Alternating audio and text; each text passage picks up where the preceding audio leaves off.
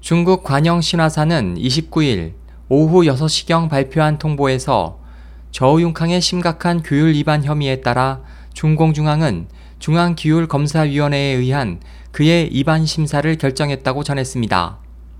이제까지 외신 등을 통해 저우융캉 전 중공 정법위 서기에 대한 조사 소식이 계속 전해졌지만 중공 당국은 대외적으로 반응을 보이지 않다가 29일 공식적으로 저우융캉에 대한 조사를 통보한 것입니다.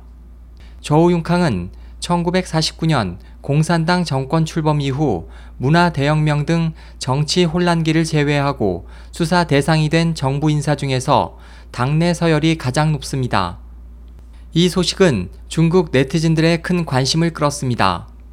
발표 후 1시간도 안 돼 중국 주요 포털 사이트 신랑망 보도에 8만 명이 국가와 국민을 해치는 호랑이를 퇴치하는 날이 마침내 왔다는 등 댓글이 쇄도했습니다.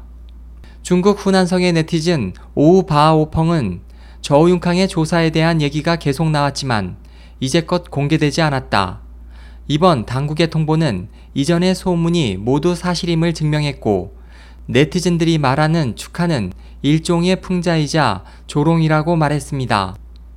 그는 또 당국이 통보한 내용을 보면 심각한 규율 위반이라고 말할 뿐 법을 위반한 문제를 지적하지 않았다. 아마 후에 일부 법을 위반한 일을 공포하거나 법정에 세울 것이다. 그러나 현재에서 보면 단지 그들 중공 내부의 일일 따름이라고 지적했습니다. 중국 민주당원 마창은 저우융캉의 체포는 시간상의 문제로 축하할 가치가 없다고 말했습니다.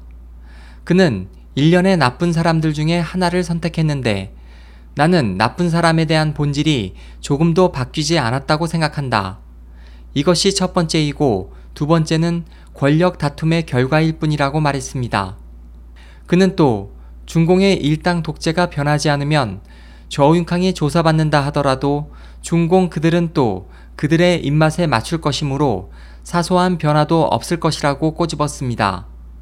SOH 희망지성 국제방송 홍승일이었습니다.